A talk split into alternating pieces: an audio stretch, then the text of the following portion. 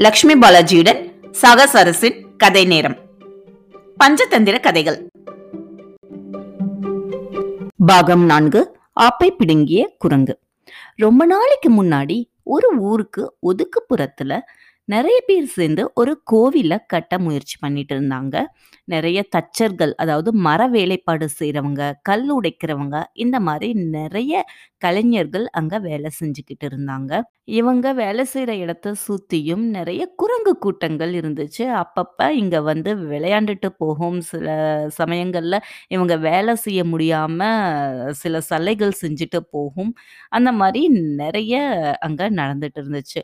எப்பயுமே இவங்க சாப்பிட்ற நேரத்தை வந்துச்சுன்னா அந்த ஊருக்குள்ள போய் சாப்பிட்டுட்டு வருவாங்க. அவங்க செஞ்சிட்டு இருந்த வேலைகள் எல்லாம் அப்படி அப்படியே விட்டுட்டு ஊருக்குள்ள போய் சாப்பிட்டுட்டு வருவாங்க. ஏன்னா அங்க எந்த ஒரு பயமும் இல்லை அப்படிங்கிற தைரியத்துல. ஆனா ஒரு நாள் இவங்க சாப்பிட போன நேரத்துல குரங்கு கூட்டம் ஒண்ணு அங்க வந்து விளையாட ஆரம்பிச்சிடுச்சு. அதுவும் யாருமே இல்லை அப்படிங்கிற தைரியத்துல எல்லா குரங்குகளும் பயங்கரமா சேட்டை செய்ய ஆரம்பிச்சிடுச்சு. அதுவும் பெரிய குரங்குகளுக்கு என்ன செய்யணும் என்ன செய்யக்கூடாது எது நமக்கு ஆபத்தை விளைவிக்கும் அப்படிங்கிறது தெரியும். அதனால அவங்க கொஞ்சம் ஜாக்கிரதையா இருந்தாங்க.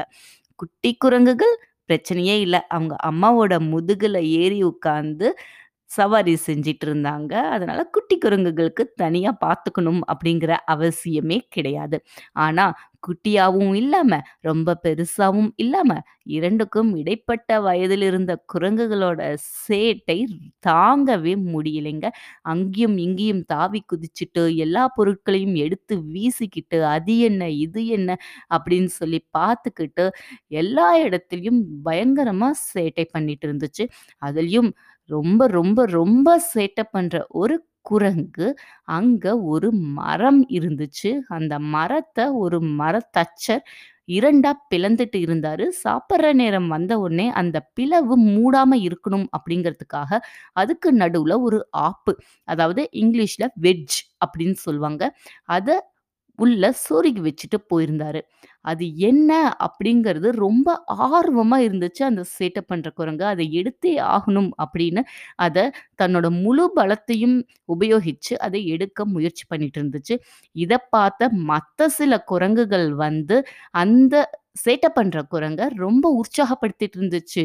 கமான் கமான் எடு எடு உன்னால முடியும் முடியும் எடு எடு அப்படின்னு சொல்லி அதை ரொம்ப உற்சாகப்படுத்திட்டு இருந்துச்சு. இந்த சேட்டை பண்ற குரங்கும் தன்னோட முழு பலத்தையும் உபயோகித்து தன்னோட காலை விட்டு கையை விட்டு வாழை விட்டு முகத்தை விட்டு என்னென்னமோ முயற்சி பண்ணி அந்த ஆப்பை உள்ள இருந்து பிடுங்கிறதுக்கு முயற்சி பண்ணிட்டு இருந்துச்சு.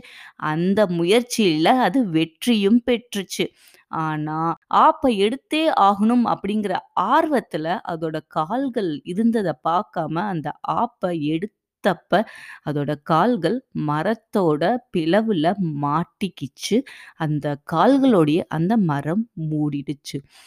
அந்த கால்கள் மாட்டிக்கிட்ட அந்த வலி தாங்க முடியாம அந்த குரங்கு அந்த இடத்திலேயே இறந்தும் போச்சு. இதை பார்த்துக்கிட்டு இருந்த சுத்தி இருந்த மற்ற குரங்குகளுக்கு என்ன பண்றதுன்னே தெரியல. அது துடிக்க துடிக்க இறந்து போன காட்சியை அவங்க அங்கேயே இருந்து பார்க்க வேண்டியதா இருந்துச்சு. ஆனா அதுக்கப்புறம் கொஞ்ச நேரம் கழிச்சு அந்த குரங்குகள் அதோட வேலைகளை பார்க்க போயிடுச்சு. ஆப்பை பிடுங்கிய குரங்கு அப்படிங்கிற கதை மூலமா இந்த பஞ்சதந்திர கதை சொல்ல வர நீதி என்ன அப்படின்னு கேட்டிங்கன்னா தேவையில்லாமல் யாரோட விஷயத்திலையும் மூக்கை நுழைக்க கூடாது நாம நம்மோட வேலைகளை மட்டுமே பார்க்க வேண்டும். அதாவது ஒரு இடத்தில் நமக்கு மதிப்பு இருக்கு நம்ம அந்த இடத்துல வரவேற்கப்படுறோம் அப்படிங்கிறப்ப நம்மளோட செயல்கள் மற்றும் நம்மளோட உதவியை தாராளமாக அங்கே போய் நம்ம செய்யலாம். அதே அந்த இடத்துல நாம வரவேற்கப்பட மாட்டோம்.